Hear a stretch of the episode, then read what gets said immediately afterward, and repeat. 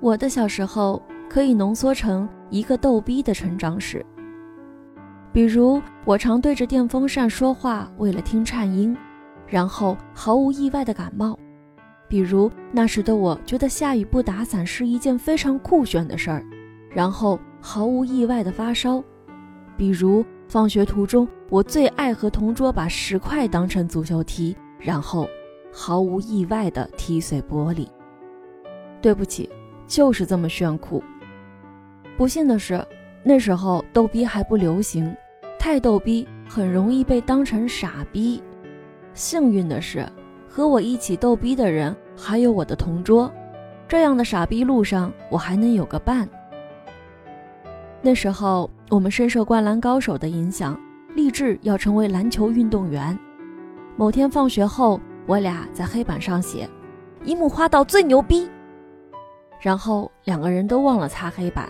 第二天被老师罚站了两节课。没多久，小学毕业，不知是谁先买了同学录，拉着每个人都写。同学录这东西一下子流行起来，很多事情我都忘了，小学的事情更是忘得七七八八，偏偏连几张照片都没有，想回忆都不知道从何忆起，只是记得同桌给我写：“樱木花道最牛逼，我们一定要成为篮球运动员。”初中。我们去了不同的学校，约好每个周末都一起练球。每次练完，我们都高喊“樱木花道最牛逼”，然后被一顿白眼。可我俩不以为意，樱木花道就是最牛逼，怎么着？那时候放学早，太阳都没下山。那时候时间慢，友情可以延伸到很久以后的永远。初二前的夏天，我们照常练完球。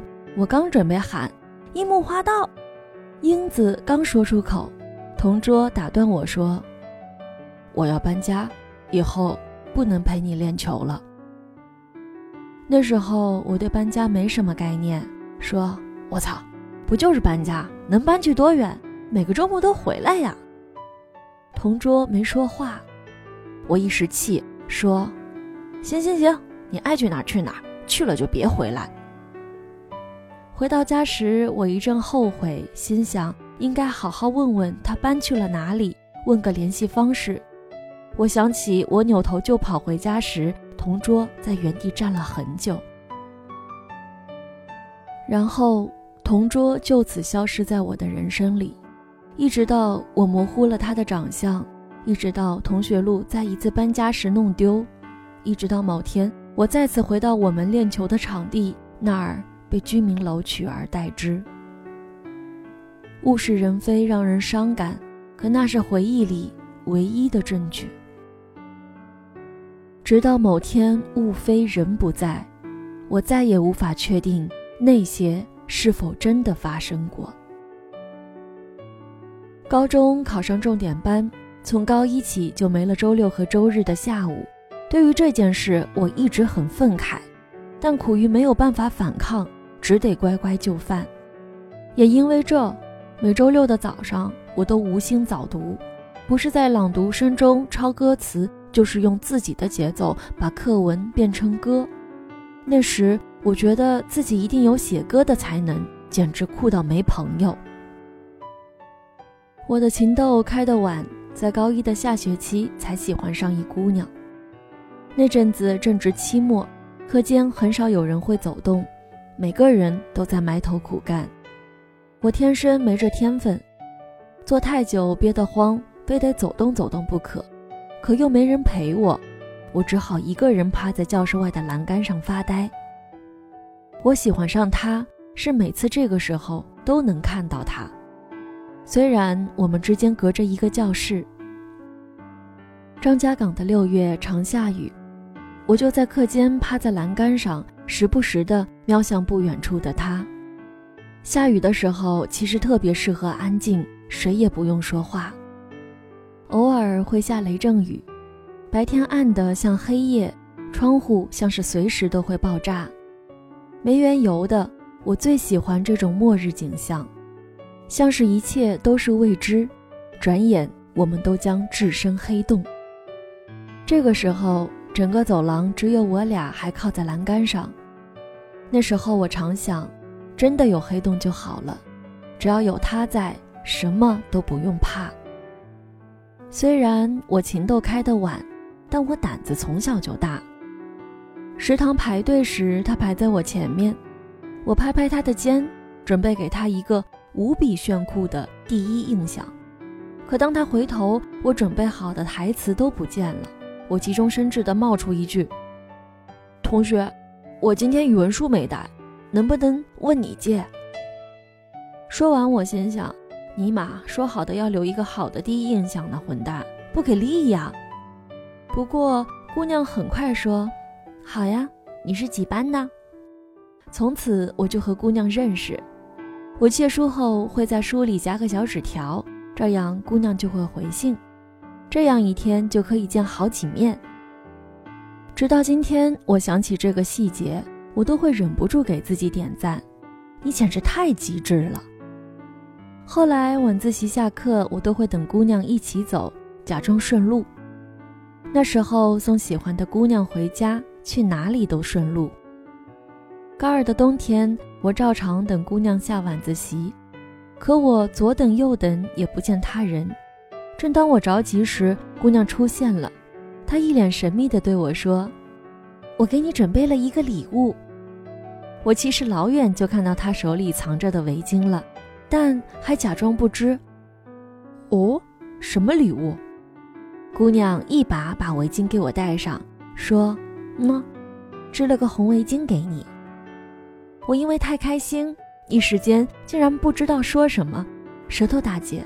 太太太棒了，谢谢谢。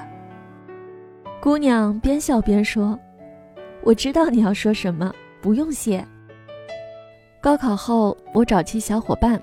给他发短信约他学校见，然后转头拉着包子他们练起温柔，排练那早就排练了好几百遍的表白。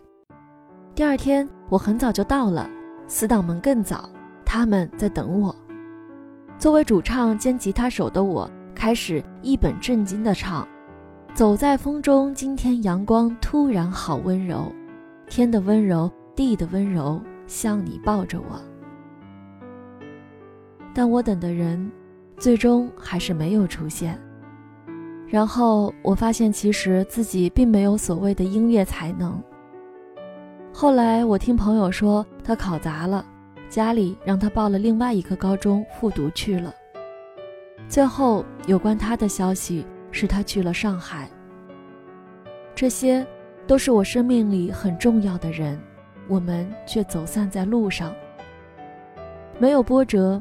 没有吵架，只是彼此分道扬镳。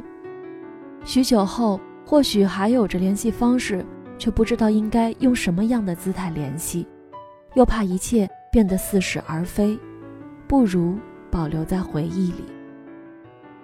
好在我回顾四周，发现身边还有那些没被时间冲走的混蛋们，这些陪我哭，陪我笑。看透了，我知道我所有缺点却没有离开的混蛋们。前不久，我和包子聚会，这是我最好的朋友。我们在海底捞排队，队伍长到没朋友。我心里一句“我擦”，然后拿出 pad 看起《老友记》来。包子说：“《老友记》有什么好看的？都多少年前的了。”我说：“傻逼，这和时间无关。我喜欢《老友记》。”不光是它好看，又陪了我很久，也是因为它承载了我所有的梦想，那种有人陪伴的感觉，好友就在身边的感觉。我们没那个命，都四散各地。包子说：“这有什么？没关系，只要你来，我就会去接你。”很多人和我都该成为很好的朋友，是的，本该是这样的。很多时候，我回想过去，都会不由得觉得可惜，却又觉得无能为力。你不知道下一秒谁会住到你的生命里，你不知道今天的好友会不会变成明天的路人甲。我不知道，好像从没有认真告别过，却又好像一直都在告别。我们总是毫无缘由地相信友情这东西可以打败时间，然后却又被时间打败。我们总是在分别的时候说着保持联系的话，以为可以常来常往，却发现最难的竟是保持联系。好在经过不停的失去，我明白什么是重要的了。好在这帮混蛋们已经见过我的一切了，我也不用害怕他们嫌弃了。所有这些人，我再也不会轻易弄丢了。我感激每个在我生命里出现过的人，我知道他们都是我的一部分，让我变成了现在的自己。还陪在身边的，常来常往的保持联系，在路上走散的，原谅我。只能在心底和你说声再见。愿我们在彼此看不到的岁月里，熠熠生辉。